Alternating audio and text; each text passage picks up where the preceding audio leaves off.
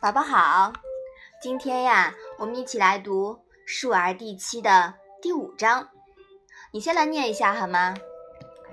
子曰：“生以无衰也，久以无不复梦见周公。”妈妈，周公是谁呀？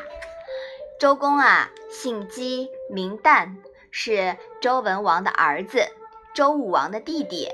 成王的叔父，他也是鲁国国君的始祖。传说呢，周公是西周典章制度的制定者，他是孔子所崇拜的所谓圣人之一。这一章是什么意思啊？你来讲讲看吧。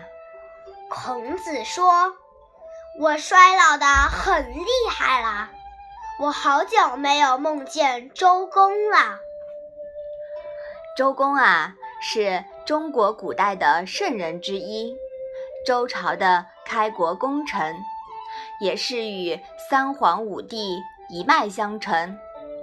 孔子自称他继承了自尧、舜、禹、汤、文、武周公以来的道统，窃比于老彭，肩负着延续文脉的重任。